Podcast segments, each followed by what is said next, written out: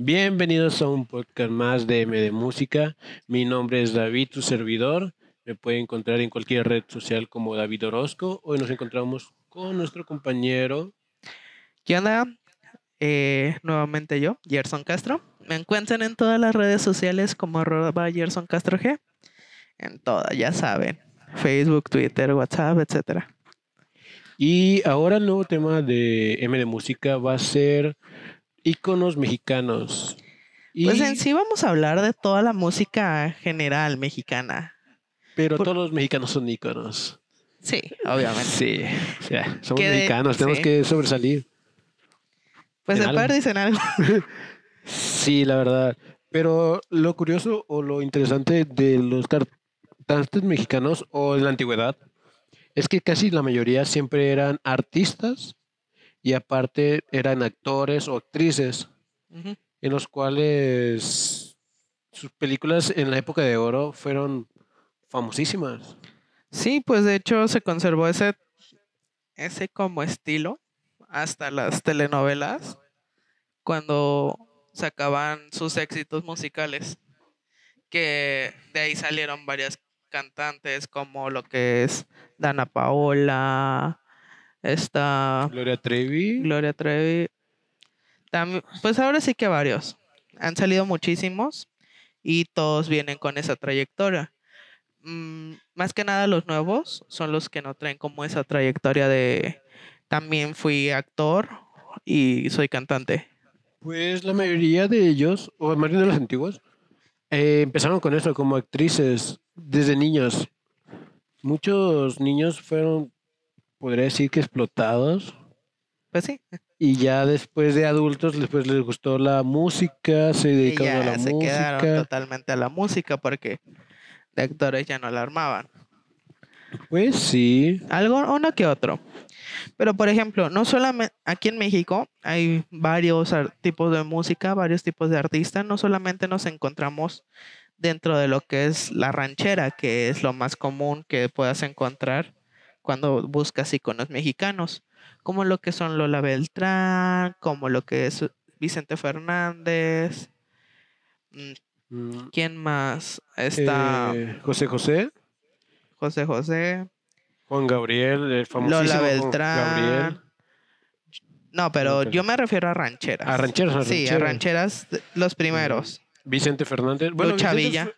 Lucha Villa. Sí. Las jilguerillas. Las jilguerillas eran un icono que mi- a mi abuelo me acuerdo que le gustaba, le encantaban esas canciones y yo me ponía a escucharlas con ellos y traían un mensaje tan hermoso. Bueno, no todas, porque hay algunas que hablaban de, de odio, de desprecio hacia los hombres, pero la mayoría pues traían un mensaje de amor, traían algo que decir. Y es algo que me gusta mucho de esas, esas canciones. Pues es que en sí todo, todo mexicano, todo, toda la, inclusive gente de otros países, escucha música regional mexicana, que sonará muy mamón, pero hay una tendencia en lo que es Japón, Japón, un y una que otra región de China, en la que se puso muy de moda la cultura mexicana. Hachis. Sí, así de ese nivel estamos. Porque les gusta. En Japón es donde más se nota porque les gusta mucho lo que es la lucha libre, todo lo relacionado con México. música mexicana. Incluso hay una subcultura dentro de Japón, ah, como aquí en México están los K-popers. Allá hay igual. Es una mezcla entre chicanos y mexicanos. Es una mezcla muy rara. Hachis, eso, eso no lo sabía, ¿eh? Sí, y de hecho es muy común, hay una subcultura muy grande ahí en lo que es Japón y algunas regiones de China. Por lo mismo que está como muy de moda, meten música como de banda, pero le hacen eh, mezcla. eh, O sea, crean su propia Su propia- género, podría decir, sí, creando, pero ¿con qué lo mezclan? O sea, con electrónica, lo mezclan con- eh, como- pop, no, le, más que nada le suben como el ritmo. eh, como aquí en México, eh, cuando haces una mezcla eh, de, no sé, cumbia con otro género, que le sube nomás lo, la velocidad, algo así. Oh, Y hay uno que otro que canta igual música regional mexicana. En lo que es también Ecuador, igual tienen, allá le llaman música norteña, pero Ecuador está muy cerca de México. Así Sí, que. pero ahí es- también, ahí es totalmente la cultura mexicana, lo tienen. La banda, lo, el corrido, desde el corrido no- normal hasta no- corridos eh, chacalones, se puede decir. Lo tienen y los cantan así bien, norm- bien normal. De hecho, ese tipo de música también ha llegado a muchos lados. En Estados Unidos, bueno, por lo menos hay muchos mexicanos los cuales es- la escuchan. Así que pues, me imagino que también ha de ser un poco de tendencia allá. Eh, no sé.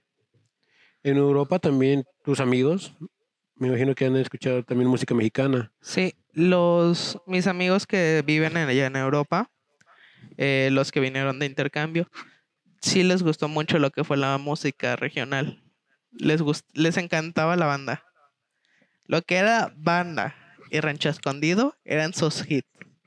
Pero es que esa, esa música es- está perfecta para hacer una peda. Sí. Así sea lo que sea, sea rockero, sea metalero, sea rapero, reggaetonero, lo que seas, la banda está buena para hacer una peda.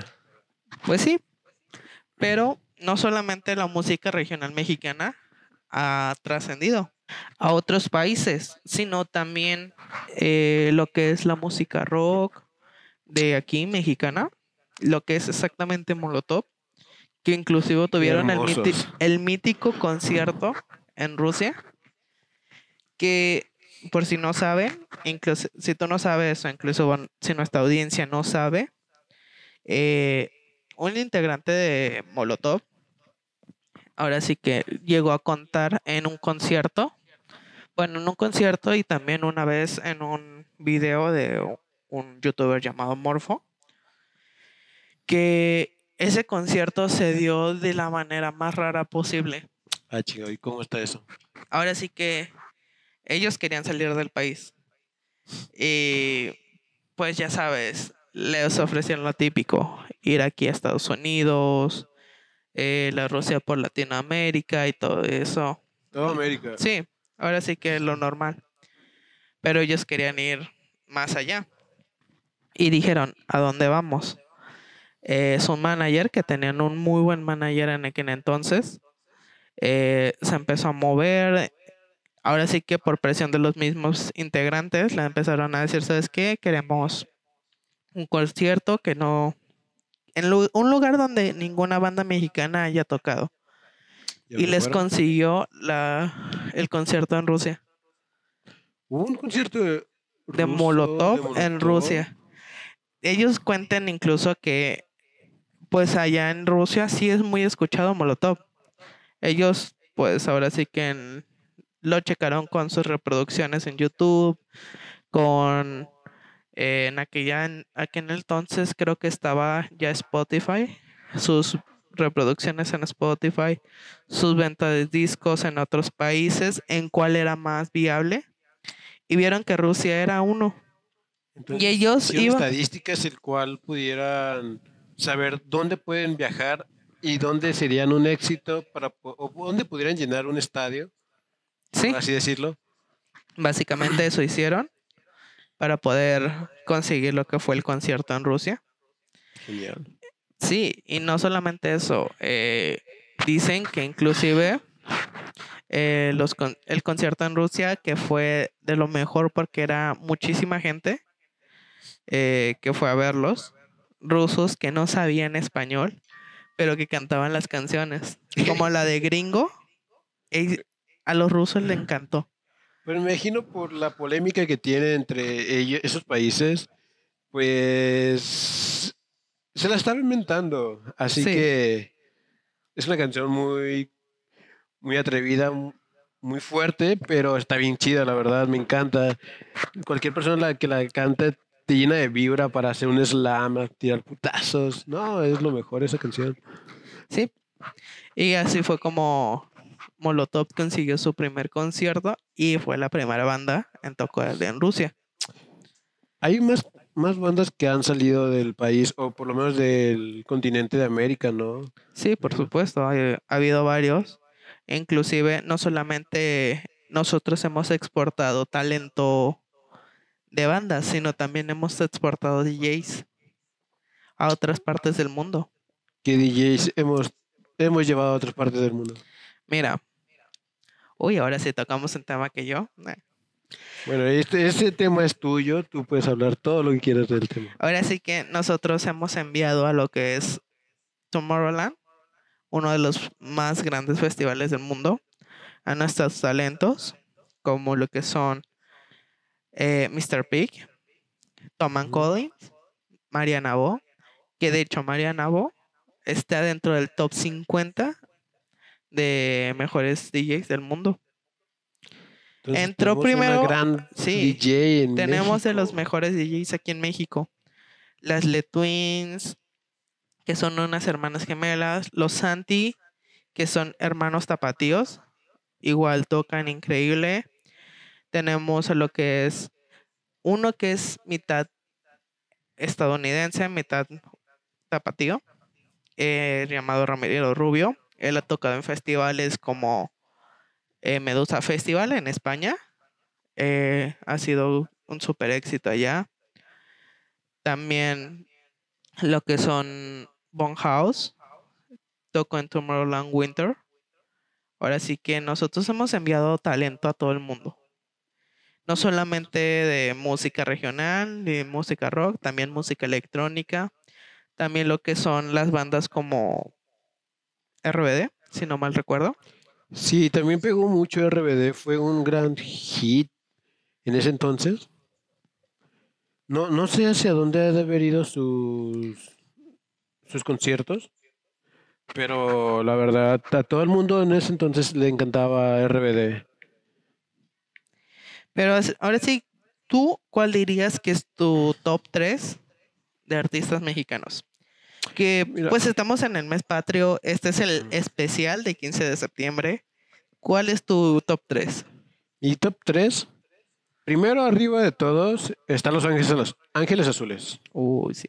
O sea, eh, la de 17 años y muchas de ellas, sobre todo la de 17 años, o sea, todo el mundo conoce la de 17 años.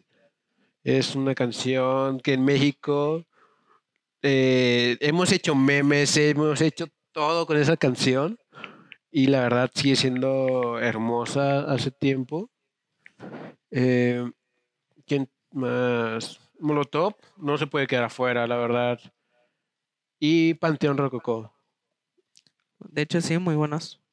Panteón Rococó me encanta. Sobre todo, la que más me gusta es la de Estrella Roja. Es una canción que de morro me compré una playera solamente por esa canción. Tenía una playera negra que traía una estrella roja en, la, en el pecho. Y me encantaba esa playera, era una de mis favoritas porque fui un gran fanático de Panteón Rococó y también de Molotov. ¿Mm? Uno de mis favoritos. Pues ahora sí que dentro de mi top 3 estaría lo que es en el número uno el inalcanzable Juan Gabriel. El divo de Juárez, que ese güey neta, canción que sacaba, canción que era un éxito. Simplemente, él fue el primero en traducir esa canción, la de, si no mal recuerdo, fue la del Noa Noa. Yo escuché esa versión en, en japonés. 50 idiomas. Yo he escuchado la del Noa Noa en japonés. la verdad, japonés, ruso, inglés, árabe, eh, obviamente el español, catalán. Güey, están todos los idiomas esa canción.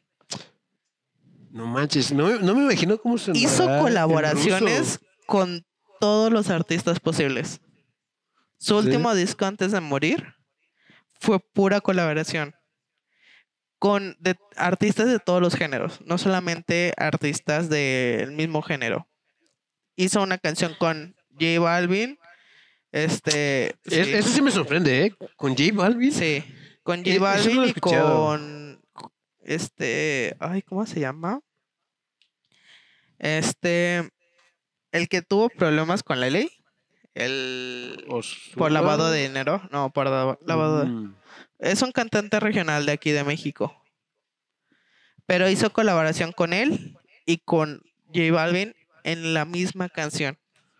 O sea, los tres están cantando. En la frontera. Se llama la canción La Frontera. Y esta es una combinación tan increíble de los tres géneros. Yo fue como de wow. En el segundo lugar estaría José José.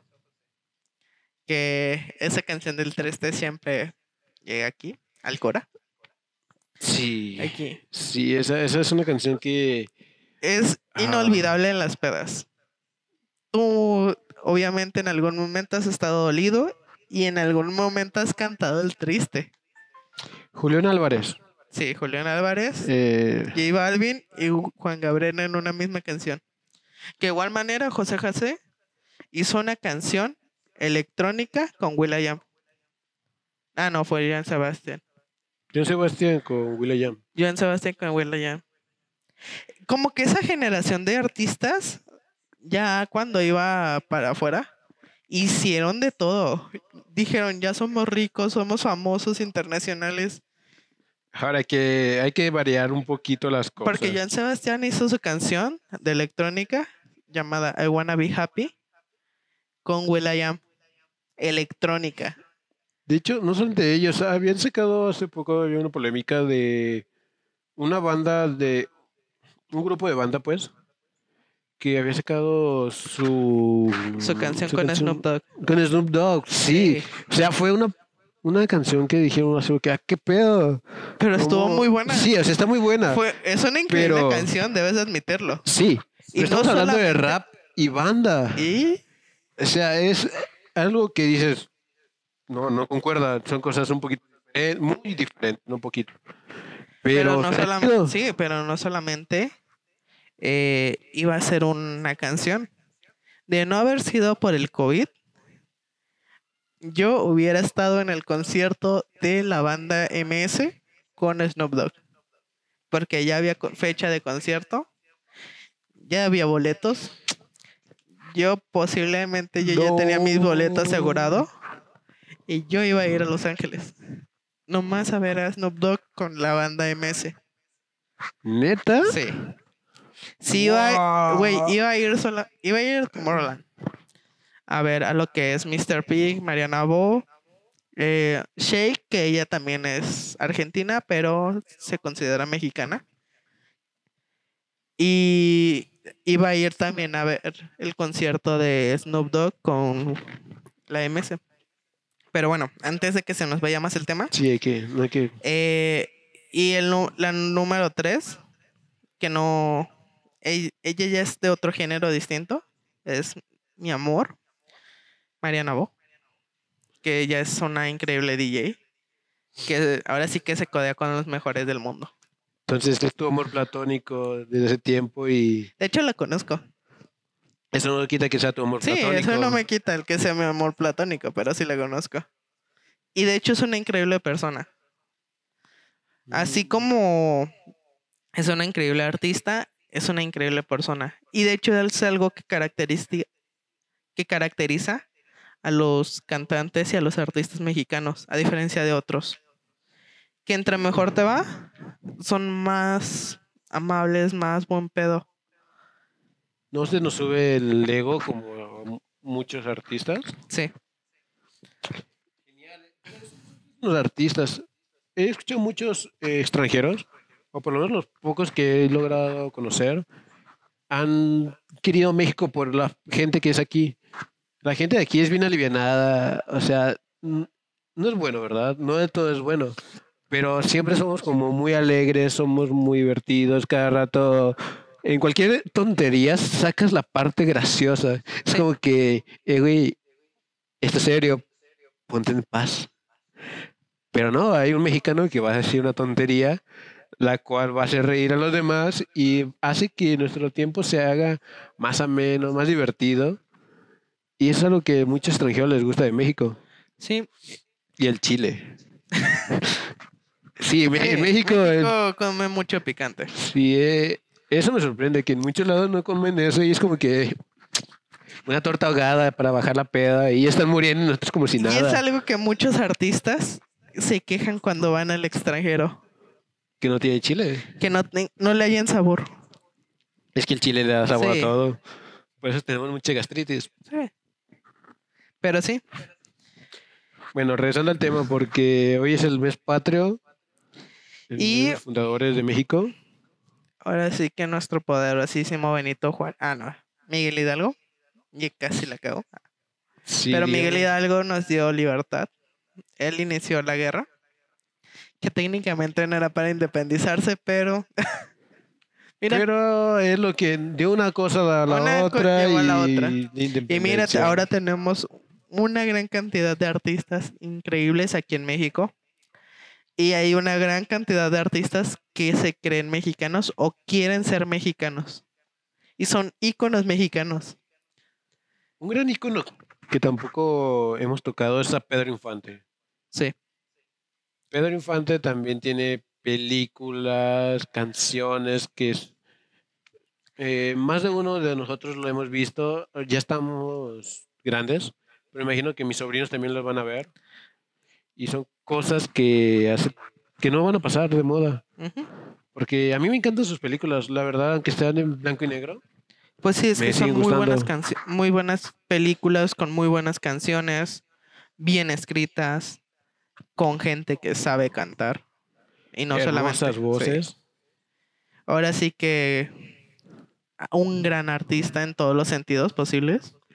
Una de mis películas favoritas de ellos, o de él más bien exactamente de él, es la de Toda Máquina. Ah, sí.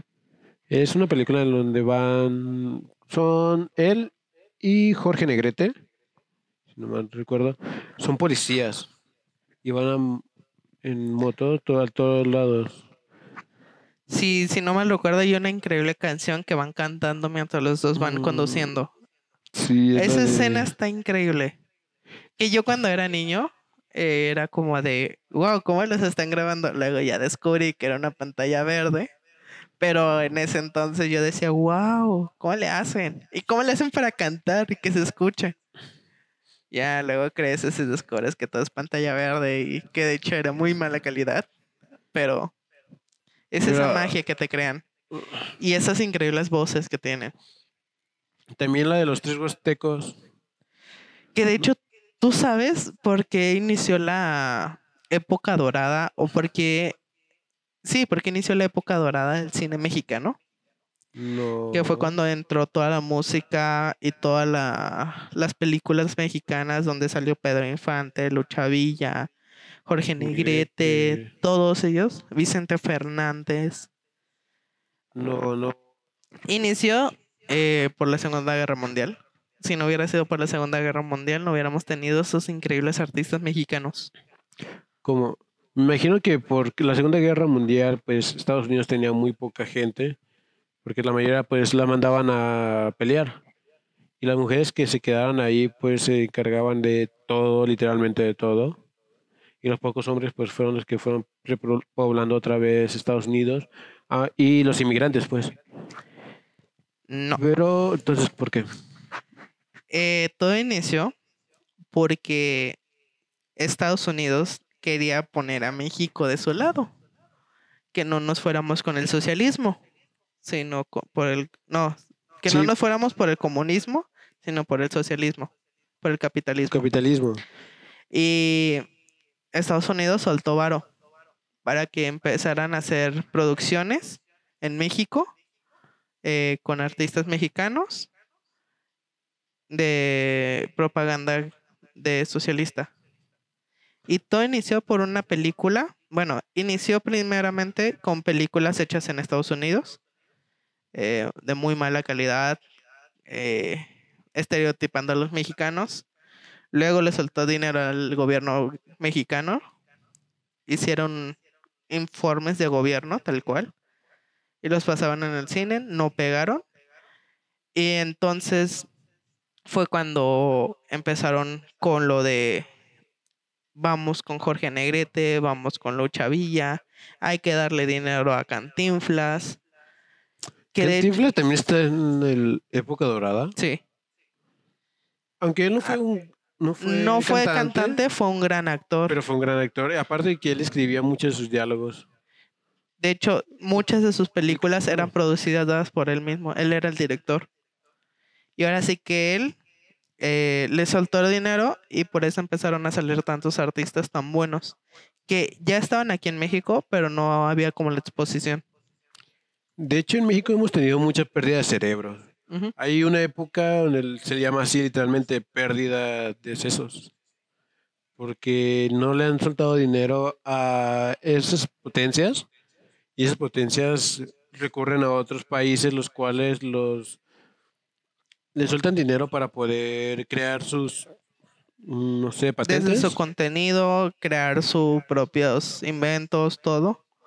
Y sí, se nos afogan muchos cerebros. El inventor de la televisión a color no solamente era de México, sino de aquí, ¿De Guadalajara o de Jalisco? de Jalisco. Creo que era de Guadalajara, no estoy seguro, pero sí era de aquí. Uno de los también grandes arquitectos, mm, no recuerdo su nombre, pero fue el que movió el Edificio, edificio de teléfonos telefonía mexicanos. mexicano. Sí, también. De hecho, hay un monumento a él, o bueno, una estatua de él en Juárez, él moviendo el edificio. Y también es un gran mexicano reconocido por la arquitectura.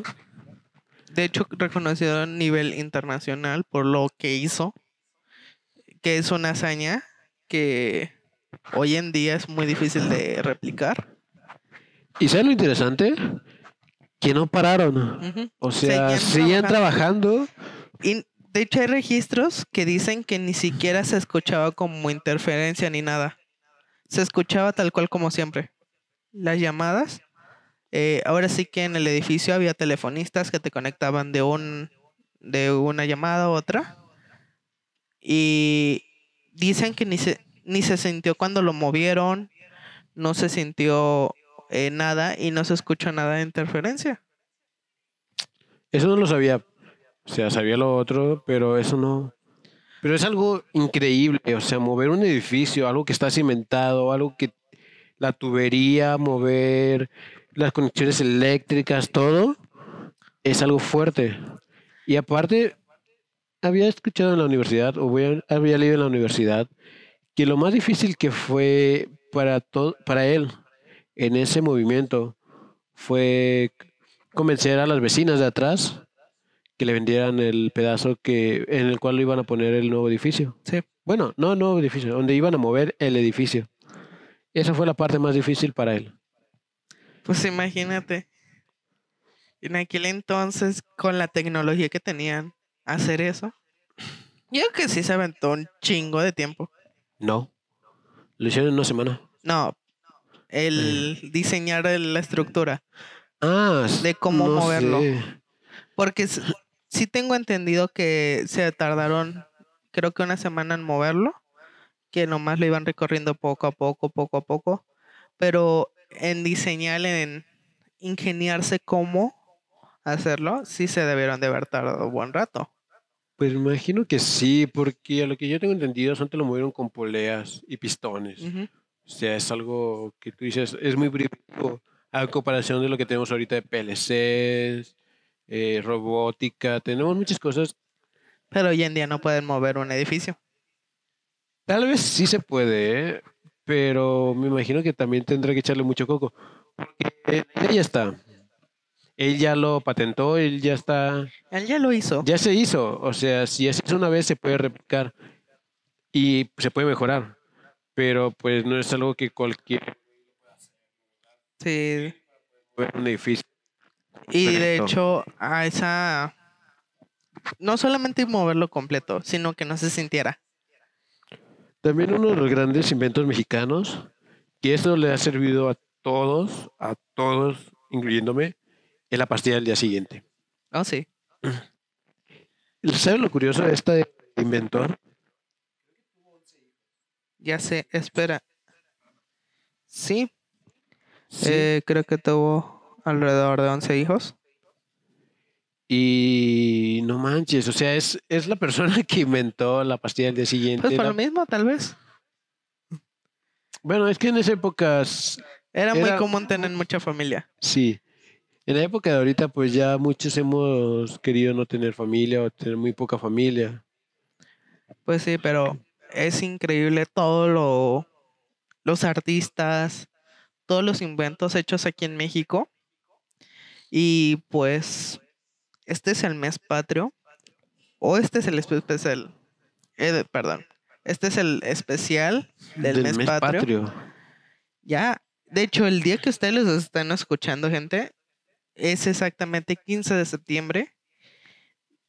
En la noche se va a dar el grito. Tristemente, va a ser el primer grito que no se va a dar de manera normal. Se va a abstener de todo este tipo de cosas por la situación actual.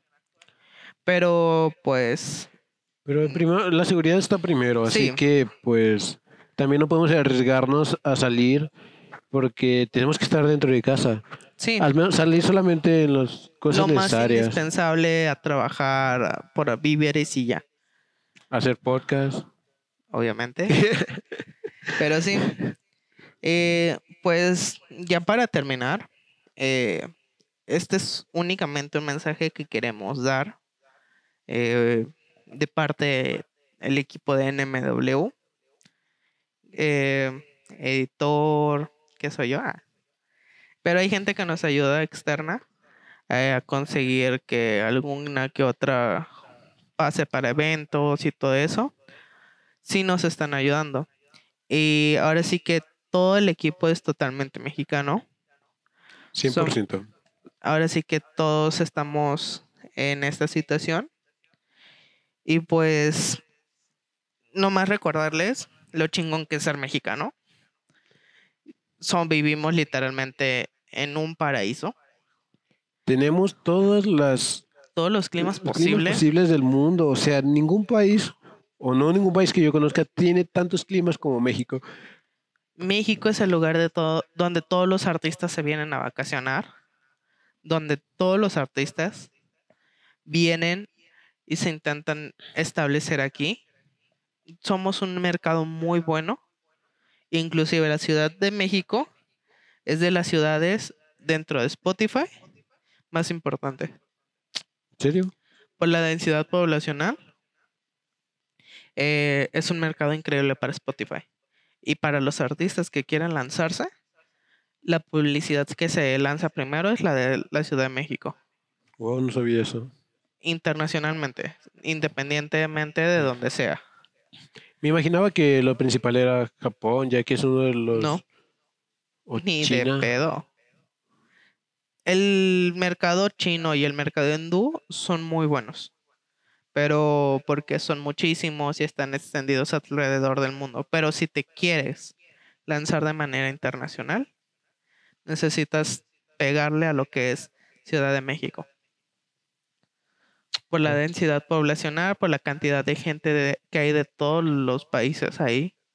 No solamente de Latinoamérica, sino hindús, gringos, árabes, chinos. Japoneses. Yo he visto mucha japonesa aquí en. México, en Guadalajara, y se quedan sorprendidas. Es como que, ¡guau!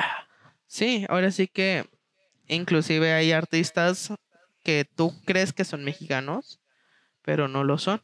Pero ellos se sienten totalmente mexicanos y ellos defienden primero México que su país, como lo que es Luis Miguel. Luis Miguel no es mexicano, es argentino. Eh, calle Argentino de, 13, pa- de padres españoles.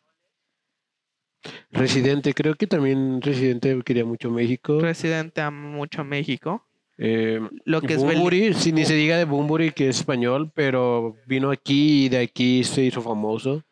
está Belinda. Belinda es española, pero toda su carrera ha sido aquí en México. Y ella ama a México. Ella está intentando conseguir la nacionalidad. Mago de Oz también, yo he visto que ha estado mucho en México, pero también es español. No, tampoco es de aquí. Bueno, se inició allá.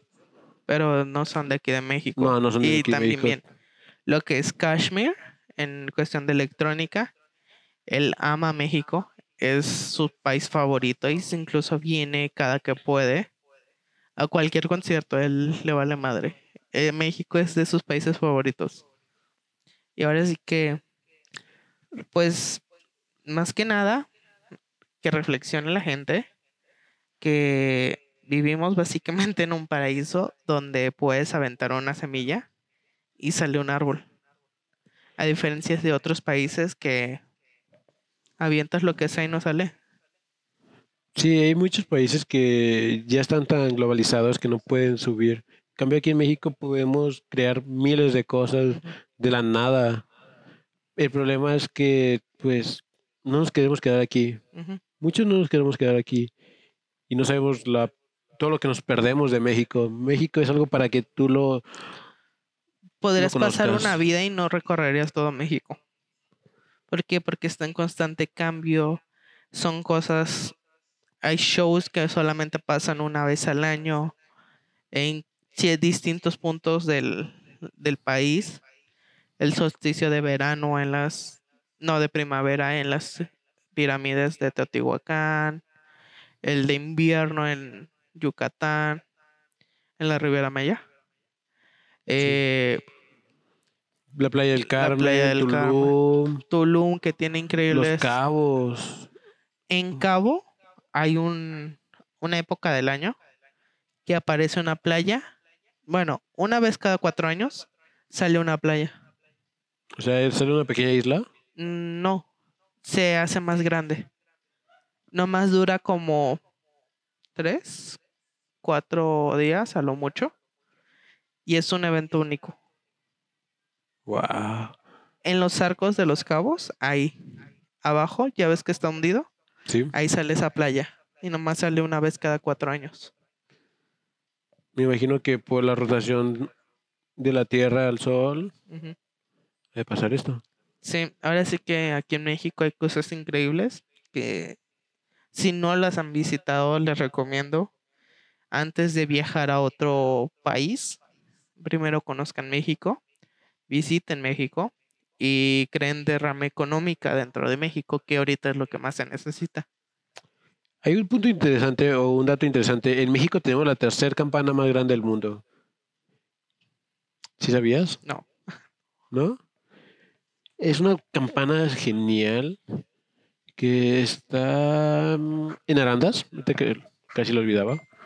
Y es la tercera campana más grande del mundo. Y el templo que está ahí es un templo que está hermosísimo. Tiene un estilo gótico, el cual que por dentro se ve enorme. Y la última vez que fui, lo, estaban remodelando. Y yo, creo que ahorita está hermoso. Sí. También las grandes catedrales que hemos tenido nosotros son muy lindas. Por supuesto. Inclusive tenemos de los mejores arquitectos del mundo. La torre latinoamericana, que fue muchos años eh, la torre más grande de todo Latinoamérica. Eh, los estadios que tenemos, estadios de nivel mundial. Eh, inclusive en cuestión de... En cuestión de seguridad tenemos... Em, tenemos fallas, pero ahora sí que es cuestión de... Ahora sí que tú como mexicano, desde no dar mordida, eh, reportar todo ese tipo de cosas, porque es lo que quieras que no jode al país. Claro. Pero bueno, gente, eh, ya nos estamos poniendo muy políticos. Y pues esto, este fue el especial, básicamente, de lo que fue el 15 de septiembre. Espero que pasen estas fechas eh, de la mejor manera, respetando a México no alcoholizándose y poniéndose hasta la madre, que eso no representa al país. Pues Debemos de representarlo de la manera más chingona posible. Claro, hacer referencia a nuestros héroes patrios, los cuales nos dieron esta libertad. Libertad que a diferencia de otros países no gozan. Eh, sí, como Cuba. En Cuba hay muy poco, muchas cosas que no puedes encontrar. Ciertos tipos de comidas, digamos que tomates, cebollas. No se diga en China, güey. China están más controlados que nada bajo su gobierno. Su régimen. En otros países que no se puede alzar la voz, no se puede crear un podcast como este, porque el gobierno te lo puede tumbar. Aquí el gobierno no lo tira, pero Spotify sí. Sí. Aquí no nos monetizan, es lo único que pasa. Pero pues creo que ya sería todo por esta semana. Y recuerden que viva México. Y nos vemos la siguiente semana. Y en el penúltimo capítulo de este mes patrio. Ya se viene octubre. Ya se viene el mes del terror. Y creo que vamos a meter historias de terror de artistas. Y antes eh, de esto, ¿cuáles son sus, sus artistas mexicanos favoritos? Sí, déjenlo en los comentarios. ¿Qué, ¿Qué artista mexicano prefiere?